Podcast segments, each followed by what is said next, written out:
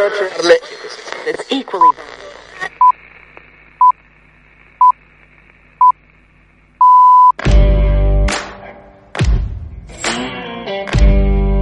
Yo soy tu padre.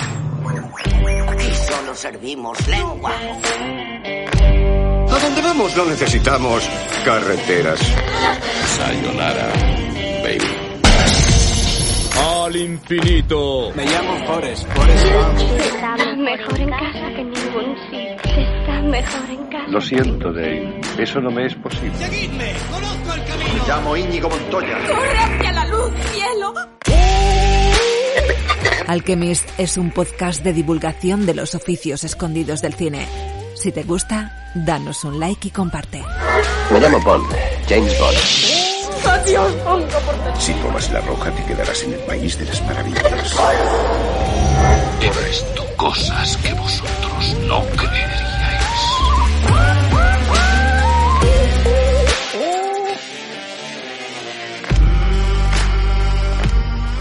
Buenos días, buenas tardes o buenas noches y bienvenidos a Alchemist, el primer programa de podcast en español sobre el cine narrado por sus profesionales, los alquimistas. Si acabas de llegar, ponte cómodo porque en Alchemist, además de entretenerte, te enseñamos una parte del cine que seguramente no conoces, la de esos oficios que hacen técnicos como nosotros, pintores, escultores, diseñadores, y que construyen lo que ves en la pantalla. Y si ya eres uno más de la familia, gracias por seguir al pie del cañón. Te habla Ruth Villamagna, pintora escénica de props, puppets y criaturas. Y como en cada programa, por aquí andan los demás alquimistas, Javier Coronilla, diseñador de animatrónica, también, también conocido en nuestro chat del WhatsApp como el, el, el eterno hombre ocupado, hola Javi. Sí, sí, hola, soy el tío más ocupado. O sea, me han echado de Cádiz. El otro día me mandaron una carta diciendo que me echaban de la provincia. Por, Normal. Se pasaba del número de horas de trabajar. No, no, pero se pasa, se pasa todo el día llorando que, que hay que la pandemia, que la pandemia, y, y siempre está liado. Sí, sí, liado. Yo soy el tío más liado y el que menos cobra. O sea, estoy todo el día haciendo el mamón, que se llama. Ah, bien. Mucho han tardado, vale, mucho vale, han tardado en echarte que, sí, sí. Bueno, ya tendría. Que buenas tardes, chicos. Después de haberme dado la cañita, para empezar, buenas tardes. A Carlos Lorenzo le llamamos de muchas maneras, Lemon Pile, Filmmaker, Picaflor. Hola Carlos. Picaflor, Claro. eso es nuevo. Ya, pero bueno, como luego vas a contar una cosita, una novedad, pues me ha parecido adecuado. Ah, vale, vale, vale, vale, Cabe- va por ahí la cosa. Cabeza bolo. Oye, ¿Qué? ¿Gratuito? ¿Qué pasa? Si jugamos, Eso- jugamos. ¿Sabes? Sí, Hoy, hoy hemos venido a darlo todo. a Yo tengo, yo voy a repartir bien, ya os lo digo. sí, sí, esto. Si venimos, venimos a jugar. Nos va a llamar a Limañas. Por lo menos. Por lo menos. Iván Bejarano, pintor y escultor de criaturas y props, también rebautizado como el hombre que nunca leía los WhatsApp. Sí. Hola Iván. Ese soy yo, entre otras cosas, entre otras cosas maravillosas. Mi jefe últimamente me critica que no leo el guion de la serie. Oye Iván, perdona, ha llegado 10 minutos antes, que nos ha dejado todos estupefactos. Sí, sí. Estábamos cada uno en nuestras No, cositas. flipado, flipado me has dejado tú, chica, que, que cuando nos hemos conectado, Javi y yo, que somos, somos los del sur, ¿sabes? Y Sí, llegamos aquí los dos días y, y veo en el WhatsApp a Ruth diciendo, pero ¿dónde vais flipados? Si estoy terminando de ver el documental. Bueno, esto me ha dejado, esto me ha dejado muerto hasta mí. sí, sí. que- Ya lo sabía, por eso lo he dicho. Por cambiar un poco mi imagen de, de marca. Nada que ver con que a los andaluces nos hayan dicho que era a las 6. Y por eso nos hemos quedado a las 7 menos 10. ¿sabes? Pues entonces así éramos los primeros. Me ha, Éramos los primeros. me ha dejado loquísimo, me ha dejado, me ha Sí, dejado sí. loquísimo, Ruth. Está, desent- está desentrenado. está Al desentrenado. filo, al filo. Antes de contaros de qué vamos a hablar hoy, aunque Iván ha dicho documental, eh, volvemos con Feroca, chicos, porque hoy este programa lo vuelve a patrocinar Feroca. Eh, feroca.com, ahí puedes adquirir sus productos para hacer tus cosicas en casa de manera aficionada o profesional. Yo me he comprado una masilla que tienen, que se llama Cosclay, hablamos aquí de ella en otro programa, pero todavía no la he probado, ya os contaré. Y no es la única masilla que vende Feroca, ¿verdad chicos? Que va, que va, que va. Por ejemplo, tiene unas masillas epóxicas que han traído ahora que son chachipiruli. Para la gente que no sepa qué puñetas son las masillas epóxicas, pues son unas masillas. Bien, para mí, para mí, yo no me, atrevo ni a, ni a- no me atrevo ni a decirlo. Pues mira, Carlos, son unas masillas que hay, que son bicomponentes, ¿vale? Tienes la parte A y la parte B, y que son como si fueran plastilina. Cuando las juntas, eso empieza a sufrir una reacción que hace que se ponga, que se endurezca, ¿no? Entonces se utilizan como Ujú. masillas masilla de para, para esculpir o para hacer, bueno, pues se utiliza para muchas cosas, incluso para, para algunos temas Iván, de molde. Iván se está mordiendo la lengua para no hacer chistes pornográficos. Sí, sí. El Iván, eh, Iván se ha propuesto que Feroca nos diga que, que os den por culo. Es lo que Y si alguien tiene alguna duda, eh, tienen un canal de YouTube, podéis buscar Feroca Vídeos y ahí encuentras un montón de tutoriales. Así que si quieres cualquiera de estas maravillas, entráis en feroca.com y en el checkout ponéis Alchemist con mayúsculas como código descuento y os sale un 10% más barato. Mejor imposible. Y, do- y doy fe porque yo esta semana he hecho un pedido a Feroca y he puesto mi código de Alchemy y oye, piticlin, mi rebajadita guapa. Hoy vamos a hablar de un crack, un máquina, un figura, un salao. No se me ocurren más calificativos rancios. Phil Tippett, Phil Tippett. el viejo Phil, que es un ceño mayor que se consolidó en la industria del cine como animador stop motion y diseñador de criaturas en la trilogía original de Star Wars o en Robocop. ¿Cómo te quedas? Sí. Impresionante. Hay un documental en Filmin, la plataforma española de cine, que se llama Un genio llamado Phil Tippett. Y hoy os vamos a hablar de él intentando relacionarlo con nuestros trabajos. A mí me ha flipado porque, porque una de las cosas que se dice en el resumen que aparece en Filming es que le dicen el, el Da Vinci, ¿no? Del stop motion. Y tú vas y, les, y le llamas figura. Hombre, es la traducción de, de- a Villamañán. El villamañanés genio se dice figura, ¿sabes? Y la persona de fuera se Claro. dice extranjero de esto como es, forastero. O sea, hay que controlar el lenguaje, tronco. En tu pueblo se saludan así, no dicen figura. No, mastica- en mi pueblo nos llamamos churris. ¡Eh, churri! ¿Qué para? ¿Qué? Ma- Sí. Matica piedras. Pues este Phil Tippett. Pues Phil Tippett es uno de los señores, de los cinco o seis señores en nuestra industria que la tiene como un vaso de tubo. O sea, es acojonante lo que ha hecho Vámonos. este señor. ¿Sabes? Este, el Dennis Muren, el John Knoll y dos o tres más, fiera, fiera, fieras. Eh, cuando he empezado a ver el documental, Oigo, perdón, oigo. ¿qué ha pasado? Eso, eso. no. Ah, que venía, que venía un señor mayor Sí, desde sí. mi garganta. Que te ha salido el señor- Estaba ha poseída señor. por Phil. el, el He pollo. empezado sí. a verlo, he empezado a verlo y el primer dato que me ha volado la cabeza es antes de antes de decirlo. Quiero que penséis y que me digáis y lo que lo- el que nos esté oyendo al otro lado que también lo piense. ¿Vosotros qué estabais haciendo a los 15 años? Joder, ya- A mí estoy de acuerdo contigo en ese pensamiento. Yo, Madre mía, yo a los... ¿A los cuántos? ¿A los 15? a los 15. Pues seguramente estaba... Recién terminado el cole. Estaba en el cubo de la basura del recreo. que era donde acababa la mitad de los días, ¿sabes? Probablemente Po- como Phil Bastian. que algo, algo dice el hombre en el documental, ¿sabes? Pero... Bueno, era un raro, ¿eh? Sí, hombre, a ver, este, el hombre era pintura, hacía pintura abstracta, ¿sabes? De chavalico. Pero... Hombre, a mí, sí- a mí sí que me ha recordado. Yo me acordé de ti, Coronilla, ¿Sí? porque. Porque claro, dice eso, que era como el raro de su, Pues de claro. su clase, ¿no? Porque le gustaban las cosas raras y eso. Y me acordé de lo que tú cuentas siempre. Sí, sí, yo tengo que decir que los primeros minutos era estaba pensando en, tío, no hay ni uno del gremio que haya tenido una infancia normal. Todo el mundo tenía Bueno, su... en esa en esa generación sí, hoy día ya es diferente, ¿no? Sí. Pero pero insisto. Carlos, ¿qué estabas Yo- haciendo tú con 15 años? No me acuerdo, yo es que tengo muy mala memoria, pero yo qué sé, estaría pa' ahí.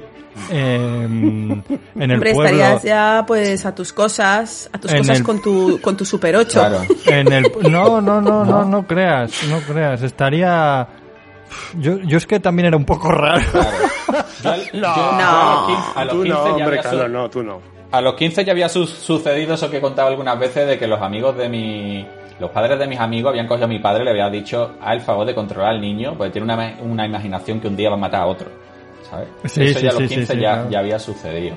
Qué maravilla. Pues mira, yo sabes lo que hacía yo toda la vida, o sea que fíjate, os, os voy a contar una cosa muy personal. Ya verás. En mi habitación, en mi vi- Dale, Carlos, que ahora no oye nadie. eh, sí, no, no, además la gente estará deseando saber más sobre mi vida. Para eso nos escuchan. Apasi- apasionante. Em, yo en mi habitación tenía un buró, ¿sabéis lo que es un buró? Sí, sí, una mesa de, una mesa de los 80. ¿Sabes? Claro, yo la, la abría así del armario y ahí me ponía yo, yo me ponía mi música, que ya con 15 años no escuchaba las cosas que escuchaban los niños de 15 años, yo a lo mejor estaba escuchando Queen o estaba escuchando a Police o, lo más o presuntos implicados incluso. Ahora es cuando me dicen Eh, que iba disfrazado de señora. O sea, No, no, no, y me ponía a recortar, a recortar cosas de cine, lo juro. O sea, yo cogía mis tijeras, los periódicos, y me ponía a recortar la, la- la- la- los carteles. Hostia, tío. Y los recortaba. Y los, eso pega- es lo que los yo- pegabas, te hacía... Yo es que eso sí... Claro, es que... Pero no, es que yo lo hacía, la o sea, yo- carpeta o qué, qué? Yo es que ten- yo tengo... No, yo lo guardaba. Sí, pues Carlos, yo eso... Bueno, no era algo que hiciera frecuentemente, pero sí que lo tenía con cosas de Star Wars, de los trailers. Y hace poco los he encontrado y se me caía la lagrimita. Porque era Es que Javi va de duro, pero al final. Sí, sí, coño, pues bueno. Pues bueno, bueno, Iván, ¿y tú qué estabas haciendo a los 15? A ver, Pues yo creo ¿sabes? que yo ya estaba echándole una mano a Feli en la tapicería o algo así. Yo creo Oye, que... eso ha sonado. Un saludo, Félix. Ah, Félix. Sí, a Félix. Félix, A vale, el vale. de mi barrio. Yo creo que ya estaba yo por esa época pegando Sí. pegamento en el sofá de, de las vecinas o algo así. Pero sí, yo, yo también me he sentido identificado de alguna manera con este, con este colgado, eh, eh, es así. Pero lo- como dices, Javi, yo creo que ni ninguno. Al final, cualquier persona con una cabeza un poco creativa, supongo que, que, que bueno, que pasa tiempo, ¿no? Con su, con sus paranoias, su, su, su mundo paralelo al que, al real, ¿no? Su, su imaginación, su historia, yo, yo qué sé. Eh, coño, yo en el colegio me pasaba eso el puto día dibujando y cuando no estaba dibujando estaba mirando por la ventana mm, soñando paranoia, ¿sabes?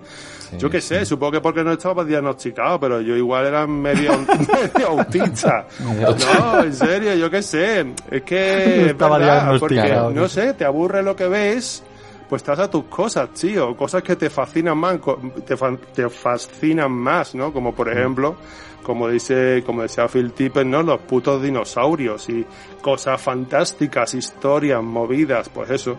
Yo cuando, como él, tío, cuando ese tío empezó a ver las putas pelis de Harryhausen, tío, pues, pues tuvo el mismo impacto en el que creo que tuvo en todos nosotros, ¿no? Porque yo, Sí.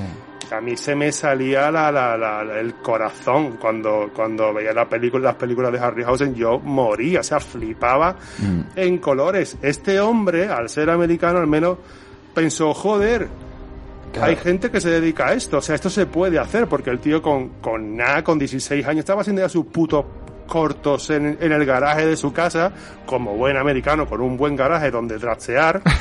claro, tío, pues, pues eso, yo en mi casa, a lo más que podía soñar, como ya dije aquí una vez, era a participar en las cabalgatas de los Reyes Magos de mi barrio, ¿sabes? Eso para mí era el sueño de mi vida.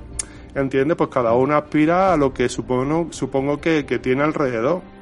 Ese hombre tenía la, in- la industria del cine a la que poder aspirar y pudo llegar a eso, además de que todo se le pusiera, bueno, fue en el momento, ¿no? Los 80 y los, los 90 que vivió él, donde, donde se dio todo, que ahora hablaremos de eso. Pero eso, este tío, eso, tío, con, pues con 15 o 16 años estuvo el tío ya mamoneando con plastilina y además sus primeras mierdas con plastilina, oye, pues ahí tienen su forma guay, de puta madre, que a mí me sus efectos especiales, tirando rayos, no sé qué, su mamoneo con la cámara, sus cortos, su tal. O sea que, o sea, yo, yo he flipado bastante, me ha encantado ver su- sus primeras mierdas. Y, y eso, claro, pues es que a mí ni se me podía imaginar, ¿sabes? Decir, ay, sí, qué guay, el cine, ¿sabes? O sea, es que ni, ni por asomo No, no, podía eso- es que me eso entraba en la cabeza. Exacto, o sea, es que, pero bueno, al nivel de un niño de Montequinto, de barrio, pues, pues eso, yo también tenía mis sueños, mis ilusiones y mi movida que solo quedaban ahí, ¿sabes? No la, no la, no las podía proyectar en una profesión solamente en sueños e ilusiones, ¿no? Pero sí, yo también me vi muy reflejado con este tío. ¿Y tú, Ruth? En Villamañán, ¿tú qué estabas haciendo? ¿Tirando piedras al pilón? Sí, sí, sí. Tirando piedras y, y, a, y a Javi. A Javi también le tirábamos al pilón. A, a chicos como Javi. A niños como Javi. No, yo no, yo no hacía eso. Sí, pues, mm, pues sí, las cosas de los pueblos, de vivir en un pueblo, de, de criarse en un pueblo, en infancia feliz, pues ir a, a, a descubrir casas abandonadas, te subes a los árboles para robarle manzanas al vecino, y a nivel artístico, pues a mí me gustaba mucho dibujar cómics. Entonces hacía cómics que creo que no guardo ninguno, hacía cómics de mis compañeros de clase y tengo que decir que eran hipersexualizados. Verhoeven hubiera estado muy orgulloso de mí. ¿Qué quiere decir supersexualizados? Pues que todo muy estereotipado, siempre había una chica sexy con un escote con las Claro. tetas gordas y esas cosas que es algo, es un producto en realidad de todo lo que veíamos a nuestro Sí, alrededor, ¿no? claro. De toda esa cultura. Mm. Y, y que hoy día la ves y te llama la atención, pero, tú, tú entonces... que, y tú- pero tú que veías alrededor, alrededor de ti en Villamañán, que había chicas con vestidos sexys con las tetas gordas o qué? ¿Qué carajo hacíamos Hombre, Carlos, en Villa- había mañana, había mañana, aunque parezca mentira. Esto es algo muy de, de los mm, de los mongolitos de ciudad, ¿no? Llegaba la, la televisión también. Y en la televisión, que todos consumíamos y que nos pasábamos el día viendo televisión, pues ahí veíamos toda esa cultura que hemos heredado. Absolutamente.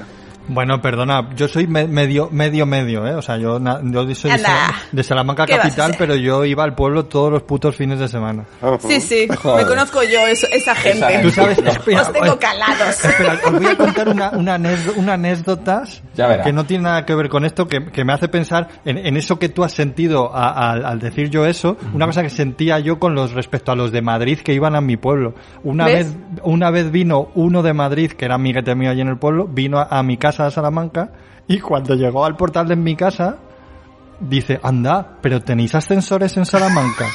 Te lo juro. A lo mejor con 15 años Claro. esto, ¿eh? Bueno, Está bien. Y, y te dolió, y te dolió, claro. Sí, sí, sí, dije putos madrileños, ahí ya está, ya está. Pues sí. Oye, ¿no habéis pensado viendo el reboot documental? A mí es que es lo que más, mm, bueno, como más o menos conocía su, su trayectoria. Yo lo único que, lo que más me sorprendió de todo el puto documental es cómo ese señor puede conducir con semejante cantidad de mierda colgando del retrovisor. No me he fijado, no me he fijado. Es, imposible, es imposible no fijarse si tiene Claro, una es que no especie se ve una polla decir, pero vamos a ver, Phil. Pero te va a parar la Guardia Civil y te va a decir, señor Tiene a usted le va a como- parar la, la, Vamos a ver, la Phil Guardia. Civil de Montana, ¿sabes? Sí, Donde sí, usted sí. viva, le va a decir, pero caballero, así no se puede, ¿sabes? Muy limpio no parece el hombre. No, Muy a ver, Phil no. Tippett, y ya, ya, ya es cuando empieza a ganarme el cariño del público, ¿vale? Phil Tippett es el hippie del grupo, ¿vale? Un Ah, poco el, el- no el que va un poco a su bola, porque Mm. el resto... Bueno, de momento vamos bien, Sí. Javi. Tira, sigue por No, ahí. a ver, cuando empiezan, o sea, esta gente, esta gente que se juntaron, una panda, una panda gorda, ¿vale? Cuando empiezan con Star Wars y toda la historia. Antes habían coincidido. Eh, habían empezado todos, pues bueno, habían empezado con. Oye, pero espérate, Sí. espérate, espérate. Antes de que te metas en faena, Vale. es que a los 15 años, que es como yo quería empezar esto, Perfecto. Phil Tippett tiene la madurez suficiente de... Era un niño sin amigos que estaba en casa todo el día dibujando monstruitos y su madre se fue a hablar con el psiquiatra porque estaba ya preocupada. Mira, a Javi le caen lagrimones, le caen lagrimones. No, vea, va. Claro, porque se siente súper identificado. Y entonces el tipo eh, es capaz de ver un, un corto en, en- en la tele, ve en los títulos de crédito, un niño de 15 años, ¿vale? Ve en los títulos de crédito un nombre y consigue el teléfono de ese, nombre, de ese hombre, que supongo que es, ya mirando en las páginas Claro. amarillas, le llama y le cuenta que es súper admirador de su trabajo, que le encanta todo ese rollo, y entonces este tipo le dice, venga, pues estoy haciendo un corto en mi garaje, te voy a ir a recoger todos los días a un niño de 15 años, ¿vale? claro, claro. Te voy a ir a recoger, pregúntale a tu madre si te da permiso, y te voy a recoger todos los días en coche y te traigo para que, para que trabajemos juntos y hagamos este corto juntos. Y claro, él dice que fue su mentor, pero es que me alucina que con 15 años tengas la lucidez y la madurez para dar todos esos pasos. Claro, es la diferencia entre vivir entre San Francisco y en Cádiz. O sea, la historia de Phil y la mía es paralela hasta que tu madre va al psicólogo. En, Los, en San Francisco tu madre dice, "Mu, pues mira, llámame Engano que hace cine. En Cádiz dice, mira, el niño, ah, el niño está malito, ¿sabes? ¿vale? El niño está malito. Esa es la diferencia entre San Francisco y Cádiz. Pero a mí me recordó, por ejemplo, ese detalle, tía, es muy Andy Gent, eh, Ruth. Ese, eh, Andy Gent, eh, que es, es el, bueno, pues el coordinador, ¿no? De Puppets y Stop Motion, con el que Ruth y yo hemos trabajado en, para Isla de Perros y Ruth en Frankie Winnie, por ejemplo, que es un puto crack, es el amo. Eh, pues además, este, el, yo creo que este hombre también va dando cultura, ¿no? De, de esta, de esta industria de, de- del stop motion, que se dedican Ahí exclusivamente. va- va- vas cho- soltando cultura chorros ahí, como Sí, si no, no verdad, la no- cultura. No, da gusto porque, porque, por ejemplo, me recuerdo el detalle que tiene con los, con los hijos de, de, de la gente que trabaja allí, ¿no? De repente recuerdo a Ángela Pan, una compañera nuestra pintora, cómo se traía a su hijo eh, allí Sí. y lo hacía, le daba trabajo en plan, yo qué sé, montame la, no sé, la, la nave de Lego que tenía ahí eh, Andy eh, pues se la da y la lo, lo sienta el chaval allí, con el, el chaval que podía tener seis años, y lo sienta, Sí, lo sienta en una mesa y lo pone allí como si, lo, como si le estuviera dando trabajo, ¿sabes? Y lo pone ahí a trabajar. Y le pone, lo pone a lo mejor a montar una nave de Lego que tiene tal. Me refiero, y, y- y recuerdo a, a mujeres, o sea, madres recién, recién paridas, vamos, al poco tiempo de, de, de dar a luz con, el, ni- con los niños con meses y estar trabajando, dándole la oportunidad de estar trabajando, trabajo, tú sabes, tal, pero con el niño, tal, y trabajando ya la, la sesión de, de Con el bebé con el colgado, bebé del- colgado, de la tío, del pecho y haciendo eh, pues en vestuario, en costume, en tal, haciendo cositas ahí con el ordenador, pero con, con los bebés allí. No sé, me parece que, que Andy es de estas personas que hace escuela, ¿sabes? De, de, de su mm, de su negocio o de o de, Sí. de este arte, ¿no? En, en, en concreto. Y eso es la polla, porque me parece la- una manera maravillosa de continuar, ¿no? Con esta, y que no muera este, este arte, ¿no? Acogiendo básicamente a la gente desde que casi nace, ¿no? Lo está adoptando en este, en esta materia. Así que me, pare- me, me recordó mucho a él, me recordó este, este tema a Andy. Andy Yen lo podéis seguir en Instagram, tiene una cuenta muy chula y creo que ahora se llama Arch Model Studio. Y allí pues vais a flipar con lo que tiene. Él acaba de colgar ahora mismo una publicidad que estuvieron haciendo justo antes de Navidad, que es de, de Kitaipo, vamos. Javi, perdona que te, que te corté, te ibas a meter ahí en faena, venga, ataca, no, ataca toro. ataca, eso, que, que bueno, que, este, que Phil Tippe pertenece a, pues, estuvo en el momento y en el sitio, ¿no? Bueno, quizá en el momento. Porque toda esta gente empezaron, aunque empezaron sus carreras, pues bueno, en diferentes compañías y tal, pero ahí se junta la mandanga cuando llega un, otro friki de los que acababa en, en la papelera, que se llamaba John Lucas, y dice que quiere hacer una peli de naves espaciales, ¿no? Entonces ahí se juntó, ya te digo, Phil Tippett, Dennis Muren, después entró John Knoll. eh, hay una serie de gente que, que, bueno, que hoy en día son, pues bueno, pues son los grandes, ¿no? Y, y- y, como digo, uno de estos, uno de ellos era, era Phil Tippett.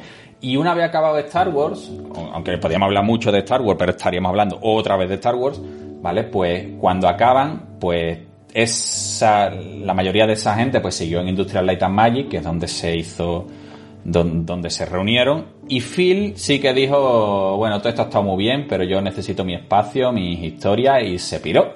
¿no? Y, y empezó a hacer un poco la, la suya. Y, por- y bueno, ya te digo, y por las pintas lo que decía Carlos antes, que no es que es que es un hippie. O sea, este es gente, él lo dice, ¿no? Que si no fuera por la mujer, eh, este estaría muerto. ¿Sabes? Pero eso te Sí. iba a decir, te iba a decir muy, muy hippie, muy hippie, pero ahí tiene su pedazo de empresa que estará contando los billetes como si no hubiera un mañana. Carlos, yo es que con los americanos, tío, también tengo la sensación de lo que hablábamos antes. O sea, Volquete, Vol- volquete de dólares. Efectivamente. Exacto, o sea, tío, cualquier americanito dice, ay, mira, me voy a construir, ¿qué te digo yo? Maquetas. Y el hijo puta tiene, todos los americanos, todos, ¿eh? Hasta el más pobre tiene un sótano de 800 metros cuadrados, ¿vale? Con una puerta de garaje del carajo, una pickup de mil pares de huevos y dinero, pues no, no, yo voy a hacer, me, voy a hacer un cortito con mi hijo, ay, que bien, y se compra una Sony de 6.000 pavos. Y venga, y no sé, dice, tío, pero esta peña, ¿cómo juega? ¿Sabes? Esta gente se, se, se, se hipotecan hasta los ojos. Exacto, pero... Es que Javi, tú naciste mal, naciste mal, tú, tú tenías que haber nacido en Missouri. Claro, tronca. En- bueno, y 20 años antes, ¿sabes? Para haber coincidido con Henson y, y, to- y toda esa historia. Yo tengo que decir que este hombre, pues bueno, lo he, lo he conocido de mayor, ¿no? A mí el que, yo lo he dicho mil veces, que yo soy hensoniano.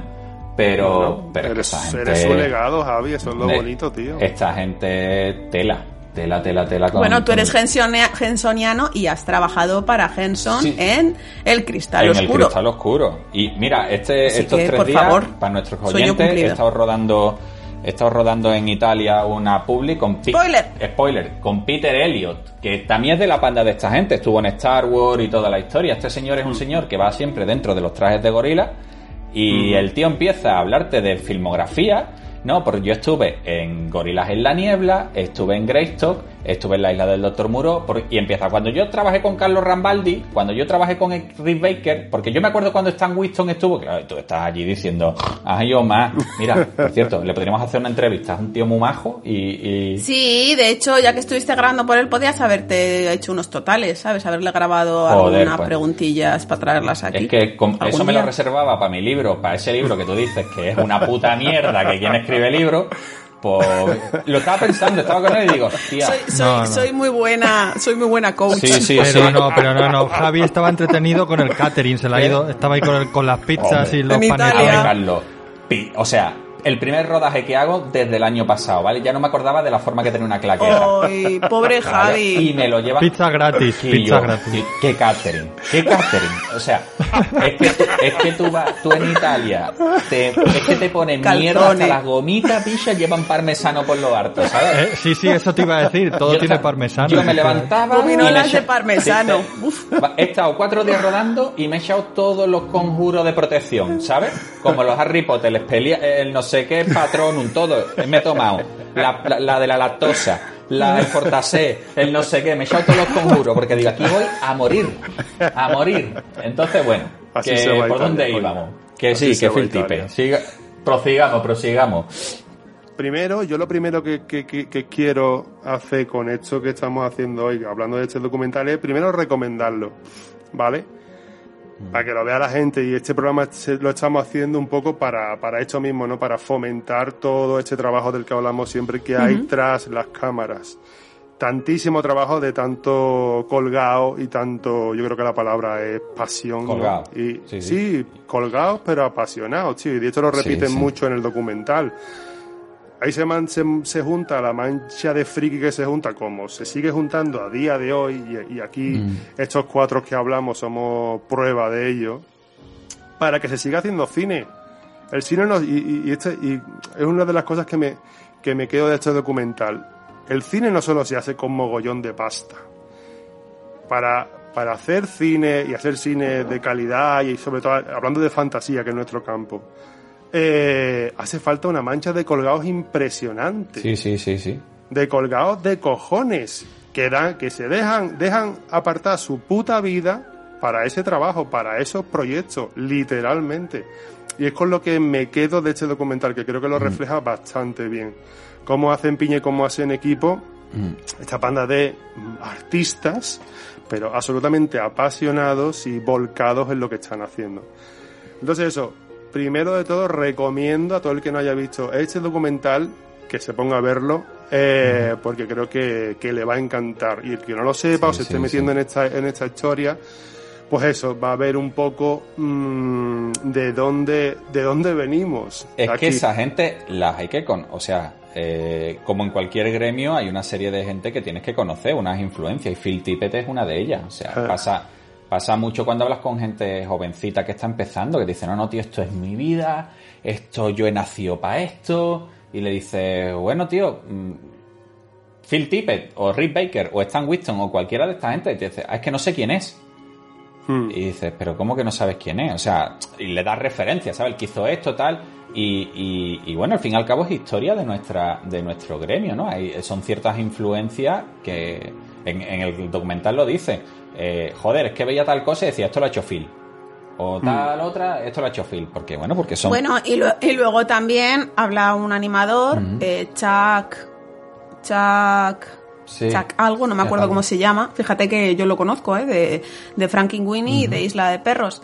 Y habla de que, mm, de que cuando él vio la animación de este tipo, creo que en, en, en el Imperio Contraataca, se quedó a ver los créditos porque pensó que era Harryhausen el que estaba Fíjate, ahí. claro. Creo que era Star Wars. por- sí, ¿no? el- Todavía el- el- podría ser el Imperio posible. Creo, creo que era. El Imperio Es que contraataca. esa- Entonces, entonces me llama la atención también, ¿no? Que haya gente que bueno, que lo ha ido conociendo poco a poco. Y también te digo, no pasa nada. Amigo oyente, si no conoces a ninguno de estos personajes. Absolutamente, No, sí, claro, sí, claro, para, sí, para- de eso estamos hablando y para eso hablamos de hecho, ¿no? Claro. Para que lo para que lo conozcan. Claro, por ejemplo, Carlos. Sí, Carlos, ¿querías añadir algo? Yo, yo no tenía ni puta idea que era Phil Tippett. Pero tú no te dedicas a hacer efectos, Claro. ¿sabes? Ya, ya, ya, Eso ya, es como ya, si bueno, yo te digo, podía. yo qué sé, ¿quién es Wi- Willy Wilder? Y tú me dices, pues no tengo ni puta idea, pues te pego cuatro hostias, ¿sabes? No, pero- Ya, sí, sí es. A ese sí, le, a ese sí, a ese sí le conozco, Pues claro, pues claro. señorita. No, Claro. pero ¿qué es eso? Yo quiero decir una cosa, Sí. yo quiero una cosa. Eh, Phil Tippett es calvo.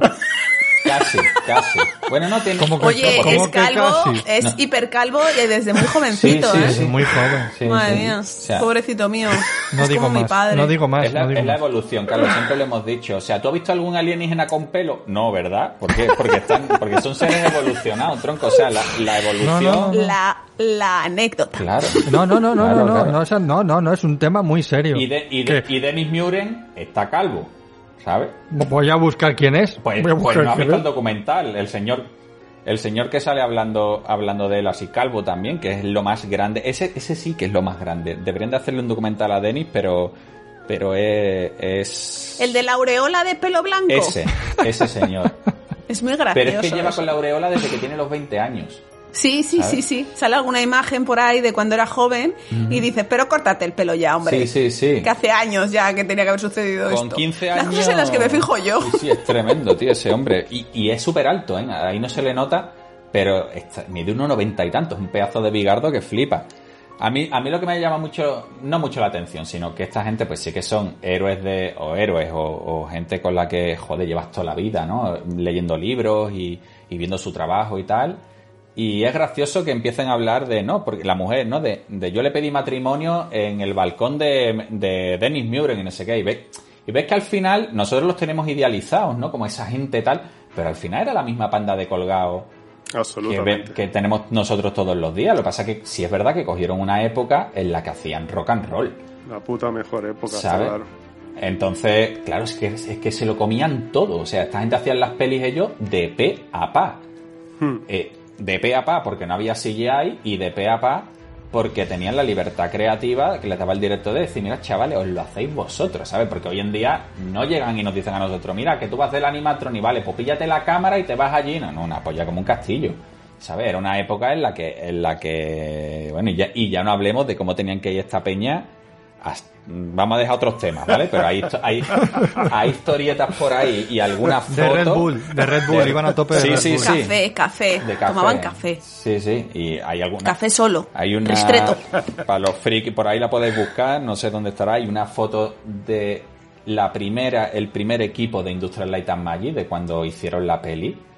Y en un sofá, que aquello tú lo dices, esto, era un, esto es un picadero, ¿sabes? O sea, John Lucas cogió a todo puto friki viviente, lo metió en una nave y le dijo, quiero, lo, quiero los efectos de mi peli.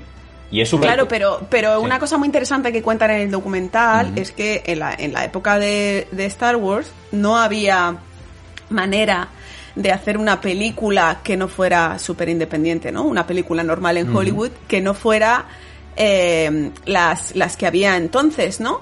Cuando tú querías hacer una con monstruos. Eh, era muy complicado porque no había unions, no había sindicatos eh, de, de gente que se dedicara al stop motion y al, y al, y al, Sí. como dice Phil Tippett, al monster making, ¿no? Al bicherío. Entonces, eh, claro, al, al friquerío, al bicherío. Entonces lo tuvieron que crear. Claro. ¿Cómo? Pues creando una empresa ILM, porque para trabajar en Hollywood necesitabas pertenecer a un sindicato, que es Claro. algo que tampoco tenemos muy claro cómo funciona eso en esta parte del mundo, porque funciona de otra manera allí que aquí. Y me, me hace, me resulta muy curioso que a, a raíz de que George Lucas crea ILM para para poder seguir trabajando en sus producciones y empezar con Star Wars, es como que toda esa panda de frikis se, se, se canalizan por ahí, ¿no? Sí, y sí. empiezan a hacer cosas muy chulas eh, una vez que pueden, ¿no? De- como si se, como si de alguna manera se les diera vía libre, ¿no? Como si hasta entonces estás trabajando en el underground más absoluto, en el garaje de tu vecino Sí. que hace cortos con plastilina, y de pronto pasas como a primera, ¿no? A primera división, habiendo pasado por, por otras empresas, haciendo commercials, como cuenta él, anuncios de publicidad, bla, bla, bla. Mm. Y luego ya llegas a Star Wars. Otra cosa que a mí me ha flipado es que eh, lo que hablabais al principio, ¿no? De las de que dice, no, yo empecé, me flipó verlo en una peli. Bueno, es que de todo eso lo que me alucina, en el año 1955, o sea, en el año 1955 ese tío ya estaba flipando con con los Con King Kong. King Kong. con- King ¿No? Kong. Sí, Sí, sí, sí, que es del 33 la peli. Hmm. Entonces ya estaba flipando con y él cogió su Super 8 Sí. Y autodidacta empezó a hacer pruebas y dice, me te costó años descubrir cómo estaba hecho. O sea, Claro. Claro. Es que tiene. es que me parece acojonante. Pero así Sí. hemos estado mucha gente, sobre todo la gente de provincia. Yo recuerdo, mira, yo- la primera vez que yo fui, que dije, joder, estando ya lo- eh, eh, era adolescente, y dije, me quiero hacer un R2D2. Y me recorrí todo Cádiz y todo Sevilla, que me fui un día a, a buscar silicona de molde. Pero yo no tenía ni puta idea de cómo era, ni cómo olía, ni cómo era. Yo iba con mi recorte de la revista en plan, señor, aquí pone eso. silicona de molde. Cuéntanos, cuéntanos, No, no, cuéntanos, cuéntanos, Javi, ¿cómo, cómo era aquello? No, no, o sea, ¿qué te pues- decían? pues que. ¿A qué tiendas ibas? a, las de pinturas. O sea, aquí Ajá. ponía látex. O sea, yo era niño y yo veía, esto está hecho con látex. Y yo iba por, por Cádiz y veía pintura de pared con base de látex. Y yo decía, pues coño, esto es. Y entonces yo entraba a la tienda, mire señor, ¿tiene usted? Y me decía, no, yo tengo pintura de látex. Y yo, ah, pues deme eso, esto va a ir de puta madre. Y así me tiré yo años, años, después la silicona, pues igual, lo, lo más que conseguí era un, en una tienda en Sevilla, que el señor me dijo, hombre, si me pides 25 kilos, yo esto lo puedo mandar, pedí a Madrid, claro, y yo iba con la cara de señor, traigo mil, mil pesetas en un billete, dos monedas de 100 y 20 pesetas, ¿sabes? En plan, lo que me dé con esto, si me da 800, y, y, y eso era, o sea, yo eso sí lo recuerdo siendo niño. De decir, Claro. o sea, de ir con... ¿Ves? Es que es que este tipo de historias, ¿no? De que alguien era muy friki de niño y que se encuentra con otros frikis y empiezan a hacer cosas juntos y que ya de, de, de por sí cada uno por su cuenta investigaba y Claro. porque en España tenemos un montón de colegas que yo he conocido a través de vosotros que, que cuentan lo mismo que Javi, ¿no? Que desde pequeñitos pues le empezaban a hacer eh, prácticas en casa con algodón y látex y, y la revista no sé qué que caía en tus manos La, y la fangoria. Claro, teniendo en cuenta que de aquella no había internet, porque nosotros somos personas viejísimas. Pero, la- pero también te digo, la fangoria la cogían los que eran de Madrid y de Barcelona. Tú en Cádiz, Claro. que ellos te hablan de, hombre, yo es que cuando era adolescente me compraba la fangoria y decía, mira chico, tú Claro. en Cádiz lo que encontraba era el pronto, ¿vale? Sí, es verdad, es verdad, es ¿Qué verdad. cojones iba a ir tú a la, pale- a la papelería de aquí de San Fernando y iba a decir, perdone, ¿me da usted la fangoria? Te mandaba, te decía, ¿la fan qué? Pero había ascensores, ¿Qué? Javi. Había ascensores. Había montacargas. pero, Pero esta es la historia, esta es la historia de los efectos especiales y las criaturas en España. Claro. Mm, también, igual no tan atrás como la época de Phil Tippett, pero eh, sí en tu época, ¿no, Sí, Javi? sí, que sí. estamos hablando de hace Los- 30 años, por ejemplo, o, sí, o hace 25. 25, en los 90. Pero, por ejemplo, en UK, es comple- en Reino Unido, perdón, es completamente distinto, ¿no? Te encuentras frikis, por supuesto, y luego te encuentras gente normal como yo, que están trabajando en esto, que se dedican a esto y que creo, sin, sin tener todo ese background de friquerío, y creo que eso es un síntoma de profesionalización. ¿no? Claro. Sí, sí lo es. Sí, sí, sí, sí, completamente. De hecho, allí, bueno, allí, o sea, pues eso, eh, allí es un trabajo más, una Claro. carrera Exacto. más, un empleo más. Tú puedes decidir, pues, ser médico o, o trabajar en cine, en efectos especiales o en Sí, sí. maquillaje O prostético o, No sé, o lo que quieras. o Creo, lo que te creo- dé la creo que alguna cual- vez lo hemos hablado. Cristal Oscuro, por lo menos en criatura, costó un cojón encontrar juniors. Porque la peña decía que no se iba a mamar 45 minutos de, de coche o de autobús para ir a Cristal Oscuro cuando podía irse a, ¿qué te digo yo? A 007, que estaba a 25. Y claro, yo, yo pegaba, yo pegaba volteretas, ¿sabes? Pues Claro, decía, y Phil Tippett y, y el garaje de su vecino en coche todos los días. Claro. Flipa. Por cierto, recordamos a todos los oyentes que no lo sepan, aquellos que hayan llegado hace poco o, o los que no se acuerden, que Javier Coronilla estuvo trabajando en Cristal Oscuro como diseñador animatrónico. Senior, senior, senior senior. designer. Casi nada. Que después, Señores. después me pusieron en crédito, pero yo la tarjeta pone senior. Y el sueldo era de Muy senior, bien. que es lo importante. ¿Sabes? Madre mía. A ver. Javi, Qué buenos tiempos. no vas a pillar tú ese sueldo ya. Qué hija de puta. ¿Sabes? Eso no lo sabes tú, pringá, ¿sabes? En cuanto me vuelvan a dejar entrar en UK, estaba ahí en tal. Bueno, no los dejan salir a ellos. Espérate, a ver Sí. cómo se resuelve Oye, la a- cosa. a- antes, antes de empezar el programa han estado hablando aquí de, de dinero y yo, yo me he caído de culo. No voy a decir nada, pero aquí están hablando de muchos ceros. De muchos ceros, pues claro. A tope de cero. Cebando, venga, ceba ahí. Luego damos nuestras direcciones de nuestras casas por si alguien quiere perpetrar algún tipo Sí, de sí, secuestro. No, no, Sí, sí, que sí, te das sí, cuenta, sí. que todo es mentira. A ver si, me, a ver si te domicializo, te domicializo. Pero cómo, pero cómo va a ser verdad si tú cuando comes es cuando vas a Italia, comes del catering. Hombre, y yo no vuelvo a comer. O sea, yo he ido y he llenado los cachetes, que por cierto, se me ha ocurrido mucho de la mascarilla. Estaba allí y digo, pero esto es la polla, lo de la mascarilla, lo de la FP2. Con la quirúrgica no se puede hacerlo, pero tú con la FP2, tronco, te la llenas así por encima de, de gominola y te la vas comiendo durante el rodaje, ¿sabes? En modo ardilla, ¿sabes? Cogía y puñado de gominola, ra, me lo metía en la FP2 y iba y me iba metiendo en la boquilla, de- sacaba la lengua, plá, me llevaba una gominola y no me tenía que estar levantando cada dos minutos. Un bol- eh, claro, es un bolsillo en la boca, tío. Claro, en un bolsillo en la boca, tronco, me echaba ahí, placa, me echaba, me echaba las gominolas. Qué bueno. A ver, no, no sirve con cosas que pringuen, ¿vale? Porque terminas con la FP2, que aquello es un, que aquello es, es un órtago, pero con cosas secas, tipo, que sé. Vamos, yo puta. lo, yo lo probé con unas gominolas y funcionaba, ¿sabes? Me echaba todas las gominolas así por encima, hacía bolsillote en la boca y después las iba pillando una a una. Y como un cencerro, iba sonando como un cencerro. No, no, el pro- sí, no. El problema era cuando el director me decía algo en plan, oye Javi, ¿tú qué opinas? Salían ositos de colores por encima de la mascarilla. Claro, claro, claro. Eso sí, he gastado 7 FP2 en una mañana, ¿sabes? Pues iban pringando y entonces, pues venga, ahora voy, ahora voy por... De colores. Por pipas, ¿sabes? Y venga, y la... Pero sí, sí, oye, muy recomendable eso, me, me lo, lo- me lo apunto. Paténtalo, sí.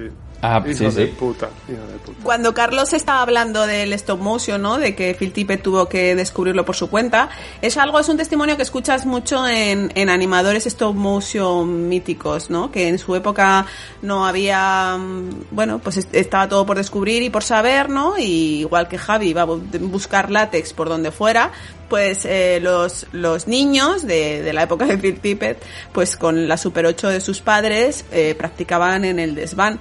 Pero es curioso cómo es una técnica, el stop motion, que ha ido perfeccionándose con, con los años de una manera increíble. Lo que, lo que veíamos que hacía Phil Tippett al principio, incluso te diría, la animación que, que, que llevó a cabo en, tanto en Star Wars como luego en Robocop, que no era stop motion, era go motion, que Javi nos va a explicar ahora lo que es con mucho detalle. No tiene nada que ver con, con las animaciones stop motion que hemos visto luego, tanto en los estudios Laika de, de, de Portland, en Estados Unidos, como lo que hemos visto en Isla de Perros y en Frankenweenie, que son increíbles, a nivel técnico son impecables. y es que cuando yo estuve estudiando stop motion hace muchos, muchos años, pues recuerdo que empecé a hacerlo a ciegas, como se hacía antes, con una Super 8 y, y, y vas grabando fotograma a fotograma, pero tú no veías nada hasta que terminabas de grabarlo todo, sacabas la cinta y te lo ponías en un reproductor.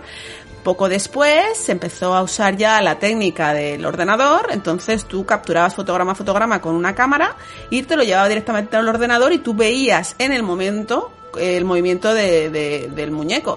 Claro, eso imagínate, es un avance increíble. Entonces ahí sí que hubo un, un paso de gigante en todo este mundo del stop motion. Eh, Absolutamente. la verdad es que las últimas pelis son una pasada. Te ves Box Troll y te ves estas últimas pelis y alucina. Y alucina. Sí. Alucina, Bueno, ¿qué es, lo que, qué es lo que hicieron, Javi? ¿Tú sabes qué es lo que hicieron? ¿Qué es lo que hizo Phil Tippett o para qué llamaron a este equipo eh, en la primera película de Star Wars? En la primera donde, donde se reunieron todos. los- El- el- la, pr- la primera fue la del Imperio contraataca. O sea, no Sí. sé. Bueno, no, hicieron algo en la cantina. Ellos dicen que trabajaron Sí. en la cantina, pero en la cantina.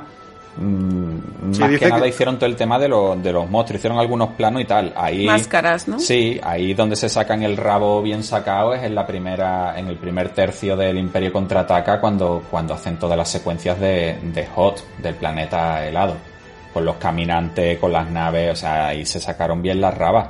Y, y, eh, la verdad es que es alucinante, tío. O sea, el Bueno, trabajo Phil, que- Phil Tippett hizo y diseñó, de hecho, el, el Town Town se llama, ¿no? Sí, Ese- sí, sí, el, el lagarto este guancho este que va medio perro, medio caballo, medio...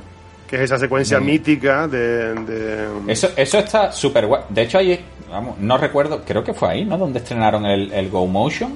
Yo creo que sí, que El fue Go Motion, Creo que sí, que empezó ahí, pero no estoy segura. Explícalo, Mm. El- el- qué es el Go el Motion, en el, a mí el documental no me quedó demasiado claro. Porque creo que lo explican. o por lo- yo, como he visto. Bueno, he estado mirando ¿Lo más el subtítulo. Sí, lo he estado mirando subtitulado. Ah. Eh, bueno, pues lo típico, ¿no? Hay alguna palabra técnica que no la ponen bien y tal.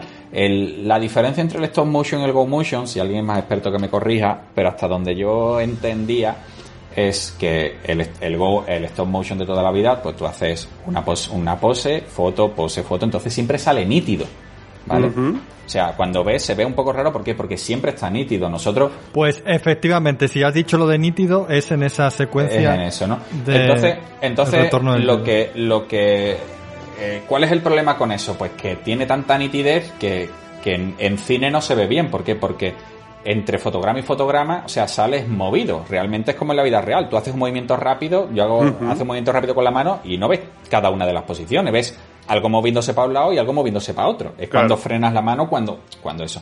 Entonces, era uno de, de los problemas que tenía el stop motion a nivel de, de realismo. ¿Qué es lo que hace en esta peña? Y ahí es donde creo que en el documental no está bien explicado. Eh, la, el, personaje, ¿no? Por ejemplo, vamos a poner una nave espacial, ¿no? Bueno, una nave espacial, no el downtown. Tú pones la, la- el stop motion normal sería pie, o sea, la pose del pie, foto, mueves un poco, foto, pa, pa, pa. ¿Qué es lo que hace el Go Motion? El Go Motion lo que hace es que la base donde está apoyado el muñeco, ¿vale? Digamos el palo donde está aguantado, eso está motorizado. Tú imagínate que eso corre, si es un bicho que va corriendo, pues es una especie de carril y el palo corre por el carril. Ajá. ¿vale? Entonces, en el momento que vas a echar la foto, Sí. se mueve un poquito. Entonces la foto sale movida.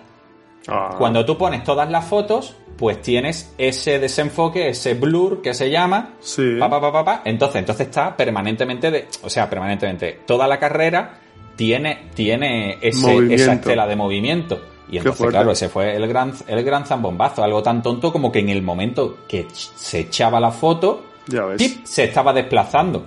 ¿Vale? Eso, eso es el Go Motion. Joder, claro, pero eso es, ir, eso es irte ya a la, vamos, a, al Claro, detalle máximo, lo dice Denis Muren, ¿no? Que, que Phil Tippett, o sea, en Industrial Light and Magic siempre estaban en el filo de la navaja tecnológicamente hablando, siempre se sacaban unas de la manga y de hecho ILM, hoy en, bueno, hoy en día hay más competencia, ¿no? Y, y bueno, y el mercado es más grande, pero en su momento lo que hacía ILM era pura magia.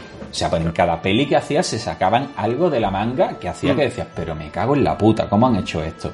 Y Phil Tippett sí que es verdad que se apartó un poco de eso porque era pues más artista que técnico. Tanto Dennis Muren como, o sea, por ejemplo, John Knoll, ¿no?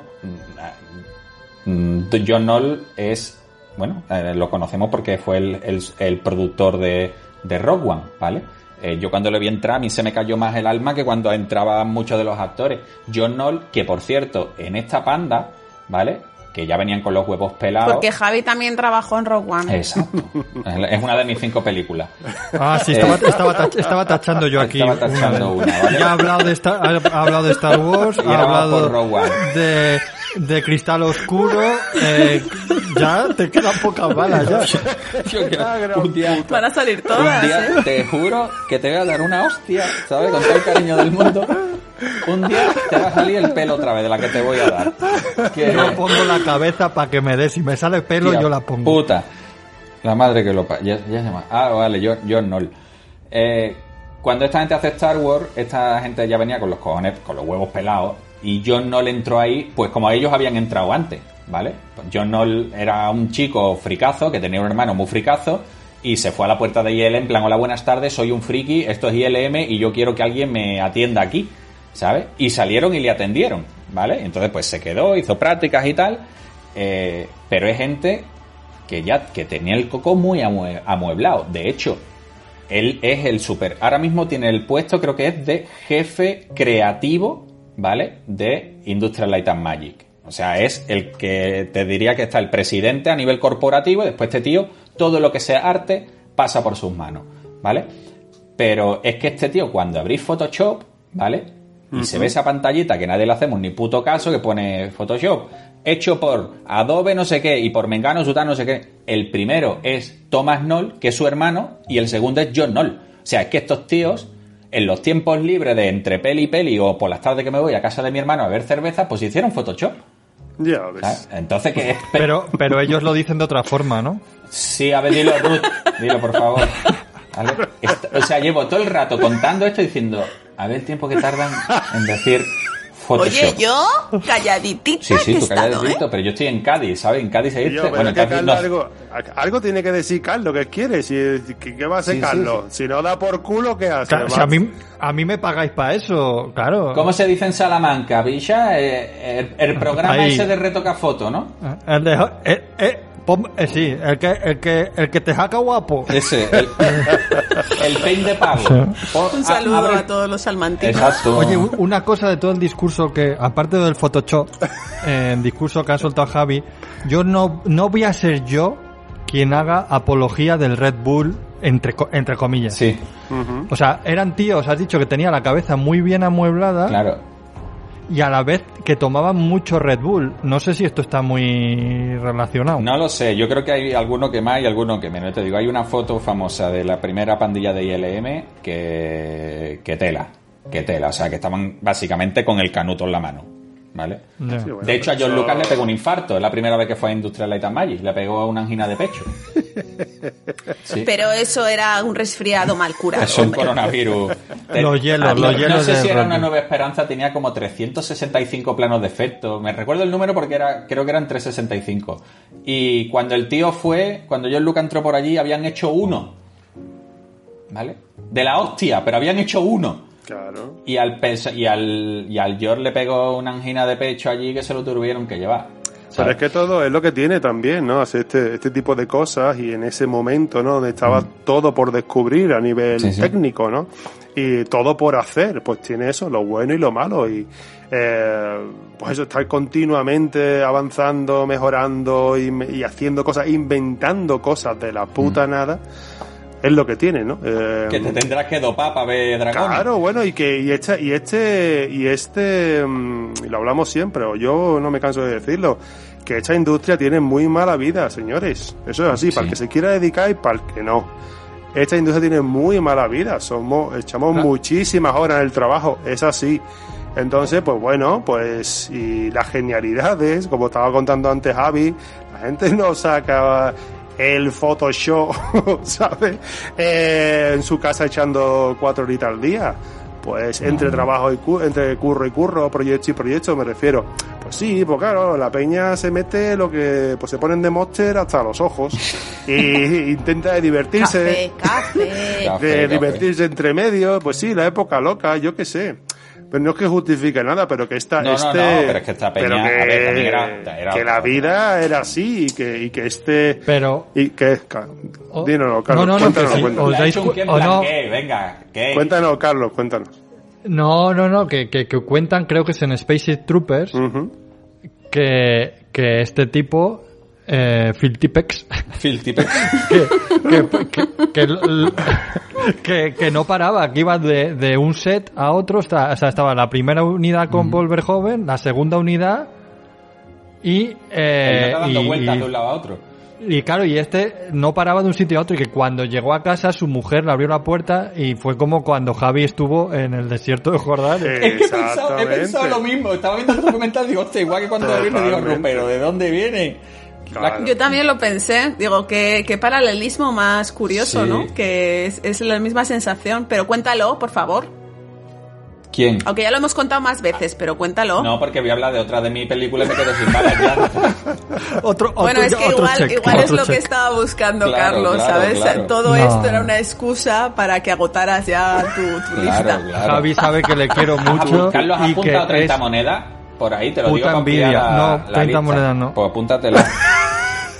Oye, tenemos que hacer un tenemos que hacer un especial de 30 sí, monedas. ¿eh? Sí, habiendo hay Eso alguna está claro. cosita, sobre todo de digitales, poco fina, pero bueno, ya hablaremos. Bueno, pero eso no es nuestro rollo. Sí. Cuando Phil Tippett vuelve de grabar en el desierto Starship Troopers, creo que es, su mujer le dice que, que cuando abrió la puerta se encontró con un desconocido y dijo, madre mía, pareces un salvaje. ¿Le has cogido la matrícula Y- o no le has cogido la matrícula? Y es exactamente lo mismo que me pasó a mí cuando abrí la puerta de mi pisito en Londres, que Javi volvía del desierto de Jordania de grabar episodio 9, Star Wars, Mm. el, el El- ascenso de Skywalker, y, y había perdido 500 kilos. y estaba súper moreno, Sí, sí. y sin afeitar. Oye, y- ¿te, y- te había dado tiempo a ducharte Sí, entonces? sí, y de hacer caca todos los días. Ah, vale.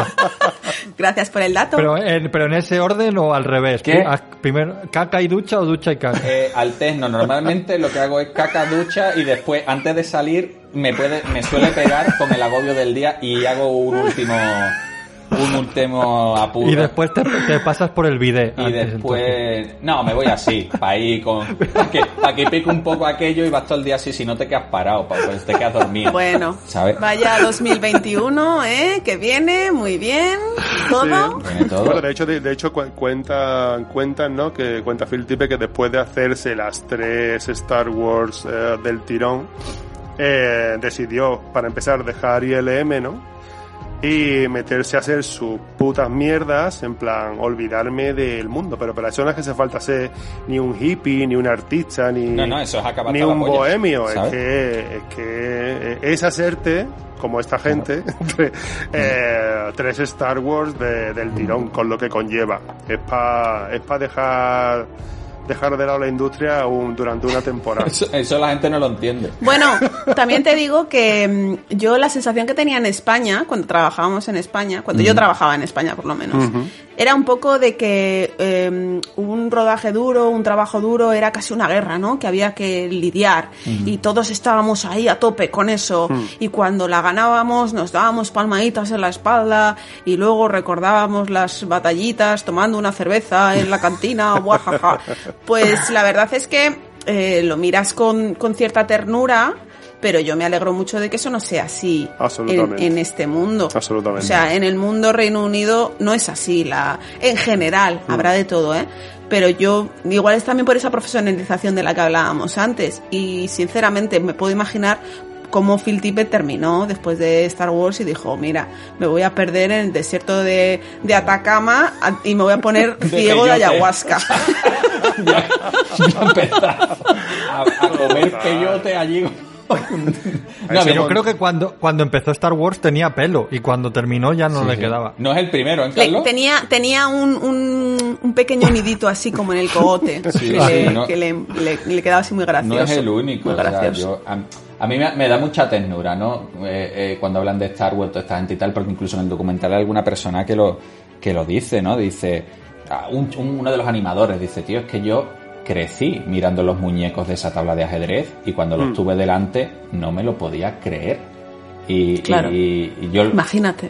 pero es que es, yo por lo menos esa fue mi sensación cuando entré, ¿no? Que era como que no me puedo creer que esté aquí, que vaya a jugar con estos juguetes, porque al final, al final eran juguetes, ¿sabes?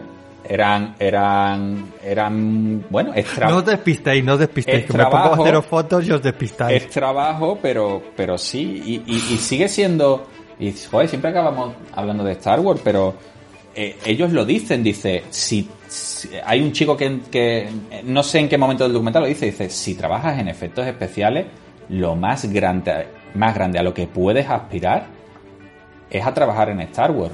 Absolutamente. y es como, joder, mm, tío, eh, bueno, pues sí, lo hemos vivido y, y bueno, ¿no? Y bueno, siguiendo eso, no hemos hablado de Parque Jurásico y creo que, que es algo que Espérate, deberíamos espérate, de- Javier. Venga. Javi, vamos a hacer una hora y tenemos que hablar de Parque Jurásico, tenemos que hablar también un poquito más de Robocop, tenemos que hablar de un montón de cosas. Entonces yo Ay, pararía aquí. Golosona, golosona, que, que le- le- lo de Robocop se lo quieres poner ahí a, a Coronilla. Ahí- coronilla, ahí, al sobaco. Uno de los propósitos de 2021 que se ha propuesto Alchemist, bueno, en realidad solamente yo, es hacer podcasts más cortos y más a menudo. No siempre, porque a veces la pues la, la, la inercia de la charla no, no, no puede ser así, ¿no? Y sobre todo cuando tenemos un invitado, al ser uno más hablando, pues es imposible. Pero mm, eh, en base a esto creo que estaría muy bien eh, dejarlo aquí y continuar esta charla sobre Phil Tippett y, y, un poco relacionándolo con nuestros trabajos en el próximo programa, que, que vendrá mucho más pronto de lo que ha venido este.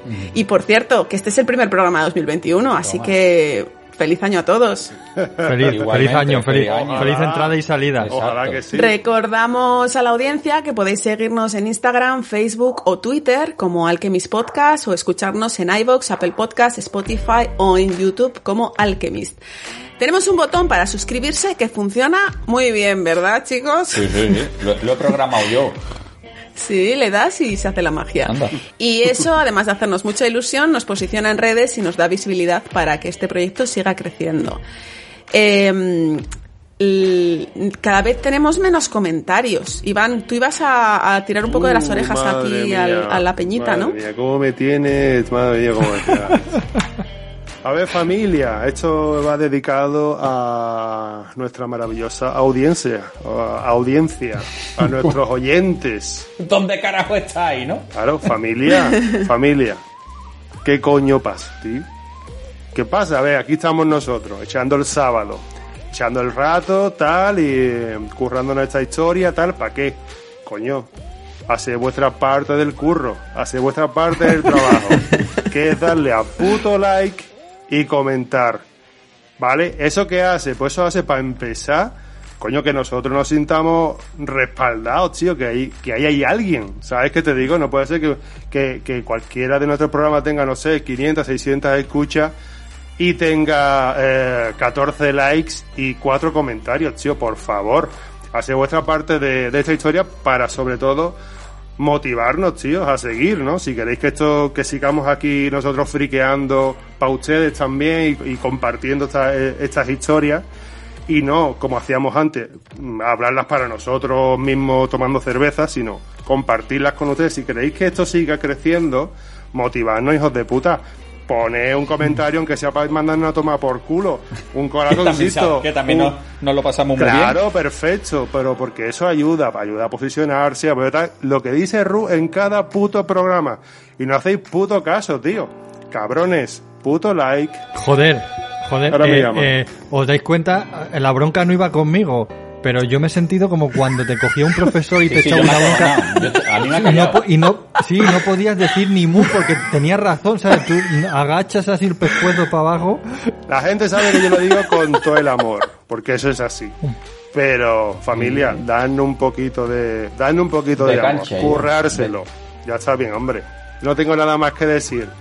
También os cuento que estamos deseando hacer un programa en directo con público cuando la pandemia termine, que yo sinceramente os digo que no sé si eso va a poder ser en el 2021. No sí. quiero ser amorera, pero claro, por lo que, que sea... Porque a lo mejor no queda público, ¿sabes? Mm, bueno, no sé vale. si... Bueno, tampoco estamos muy enfocados a la tercera edad, pero sí, yo creo que este año ya veremos. El caso es que nos gustaría hacer eh, esto, así que si a alguien le apetece aportar invitándonos a un café, lo podéis hacer en Coffee, co ko-fi.com barra alchemist con K. Y Alchemist también tiene una tienda en Etsy, Alchemist Shop, que para que le echéis un vistazo, pues os metéis en Etsy con Y y allí tenemos tazas, camisetas y sudaderas con nuestro logo y con una ilustración del maravilloso artista Luis Mi Olmedo, arroba Luis Mi Olmedo en Instagram y recordad que si compráis alguno de los productos de Feroca en feroca.com tienes punto .com, no con, ¿vale? Tienes un código de descuento con un 10% eh, si escribes Alchemist en mayúsculas en el checkout. Buenos días, buenas tardes o buenas noches. Adiós. Hasta luego, familia. Hasta luego, familia. Adiós. Adiós.